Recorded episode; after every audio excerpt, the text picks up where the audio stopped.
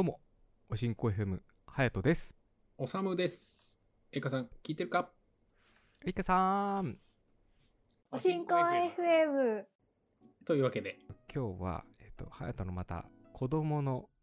たまに出てくる、はやとの子供の頃のお話で、はいはい、こうじゃないか。あのー、僕、うん、子供の頃に、親から、うん、あの、紅茶を、初めて飲ませてもらった時の話なんですけども、その初めて飲ませてもらった紅茶が、うん、ローズヒップティー多分あの、うん、だったと思うんですよ、はいはいはい、ローズヒップティーっていわゆるあのそのバラの香りが、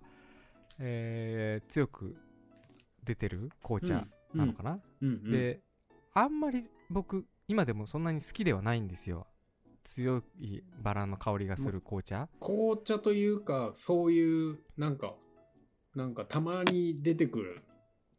珍しいお茶みたいな感じですよね。そうそうそうそう、うん、そうフレーバーティーみたいなやつ、うん、フレーバーティーだから、うん、そうローズのやたら香りがするいわゆるねあのスタンダードな紅茶と呼ばれているものとはやっぱちょっと違うじゃないですか、うんうん、なんでなぜかその親がそれを紅茶と言ってでやっぱ出してきて、うん、で初めて僕は紅茶をそれを飲んだんで、うん、紅茶ってこういう匂いがするんだと思って、うん、だ子供の隼人少年は、うん、あんまり紅茶好きじゃないなってその時思っちゃったんですよ。で多分それ以来隼人家と隼人家の紅茶といえばそれだったんですか？いやそもそも多分ね、うん、普段紅茶とか出してないんですよ。だから多分何か、はいはいはい、あの親戚なのか何か分かんないですけどお土産でもらったのか、うんうん、なんか想像つくもらったからちょっと使ってみるかと思ったんだと思うんですよ、はいはいはい、普段はやっぱりあの緑茶とかを、うん、麦茶とかそういったものが出てきてたんで、うん、あの慣れない紅茶を出してしまって隼人少年は、えー、紅茶ってあんま美味しくないなって、まあ、思ってしまったんですよ。で、うん、その後にまた高校生ぐらいになってから、うんまあ、通常の紅茶というものを飲んで、うん、あれ、うん、俺の知ってる紅茶じゃないぞってなったんですよ。はい、もう世の中にはね午後、午後の紅茶とかねそうそうそうそうそうそれこそ午後の紅茶とかジャワティーとかを飲んで、うんうんうん、えー、と思ってであのね午後の紅茶のねミルクティーとかレモンティーとかってやっぱ飲みやすいじゃないですか、うん、まあちょっとあの紅茶の匂いがするかっていうとあんまちょっと薄めだとは思うんですけどそうですね、確かに、うん、はいそのまあ飲みやすく作られていてやっぱあのちょっときついあのバラの香りとかはあのしてないんで、うん、え俺の知ってる紅茶と違うぞってなってその時初めてあの僕の飲んでいた紅茶はそのいわゆるスタンダードな紅茶じゃないと知ったんですよ、はい、で、うんうんうん、あのまあ他にも似たようなものがあってあの柿を初めて食べた時に、うん、フルーツの柿の方そうです、うん、フルーツの貝の柿ではなくて、うん、フルーツの柿の方なんですけど、うん、うちの父親が柿を食べるときにあの柔らかく完熟したあのドロドロになった柿がはいはい半透明になってきたみたいなやつそうそうそう、うんうんうん、が好きな人だったんですよ、うん、だから隼人家で出す出される柿は、うん常にドチャドチャになってたんですよ。はいはいはいはい、はい、で、うんうんうん、それがあんまり好きじゃなかったんですよね。そのドロドロになってるのが、はいはいはい、で柿といえばもうドロドロしたものだっていうふうに僕は思ってたんですけども、うん、またそれもだから中学校高校ぐらいになって、うん、硬い柿も食べるっていうのを知って、うん、あれ柿美味しいじゃんっていうふうになったんですよね。はー、なるほどね。でまあ何が言いたいかっていうと、うん、子供の頃その初めて食べたものはそれがもうそのものだと思って認識してしまうんで、うん、ちょっと一番最初に食べるものっていうのは重要だなと思う時があるんですよね。だから、うんうんう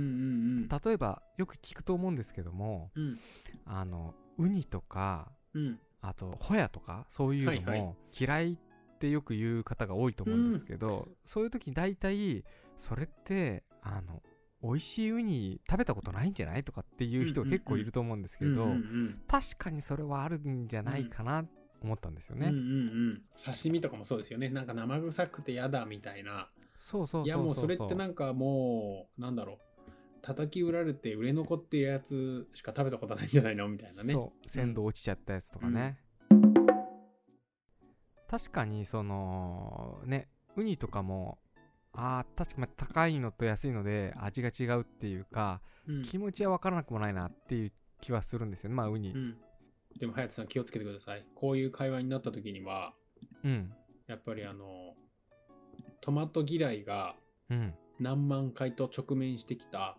うん、それは美味しいトマトを食べたことないからだよえじゃあサンドイッチのトマトもダメなの？ケチャップは？みたいな会話になっちゃうからちょっとあれですよ、デリケートになっちゃいますよこの辺は。危ない危ない危ない危ない危ない危ない危ない、うん、でも私もさっき牡蠣の話の時にまあでもぐちゅぐちゅになった牡蠣私好きですけどねってちょっと言っちゃいそうになりましたけどねそうなんか毎年ねあのなんだ東北の友達が、うんはい、庄内牡蠣山形から庄内牡蠣を送ってくれて、うん結構ぐじゅぐじゅめになったやつを生ハムで巻いて食べると美味しいんですよ。あら、おさむさんそっち派だ。そうなんですよ。そうそう、でもね、一番最初に食べるのは重要ですよね。まあでも可愛いもんじゃないですか。これが牛肉だよっつってさ、食べてたのが俺豚肉だったんだよねとかいう話じゃないから逆に面白いけどそれは。なるほど、うん、なんかあるかな私。まあおさむさんね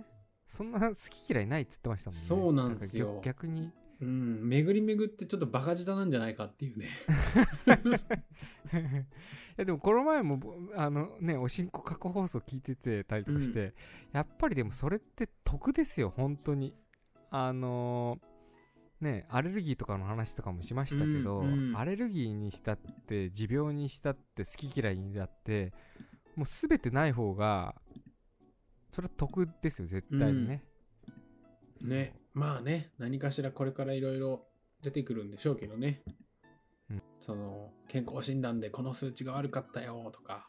うん、そうこれは控えなきゃなみたいなのはどんどん出てくるとは思うんですけどね。ノーライフノーライフ。あーなんか私一個今思い出したのが、うんまあ、気持ちはわかるなって今思えばそうなんですけど、うん昔勤めてた会社でチームでたまにご飯食べ行ったりとか、うん、なんだろうまあ忘年忘年会でも新年会でも夏休み前の飲み会でも要はじゅっこぐらい上の上司がめちゃくちゃ釣りが好きで、うん、はいはいはい毎週末どっか釣りに行って朝早く起きて釣りに行くっていうような趣味を持ってる上司で、はい、だったんですけど、いいじゃないですか。あの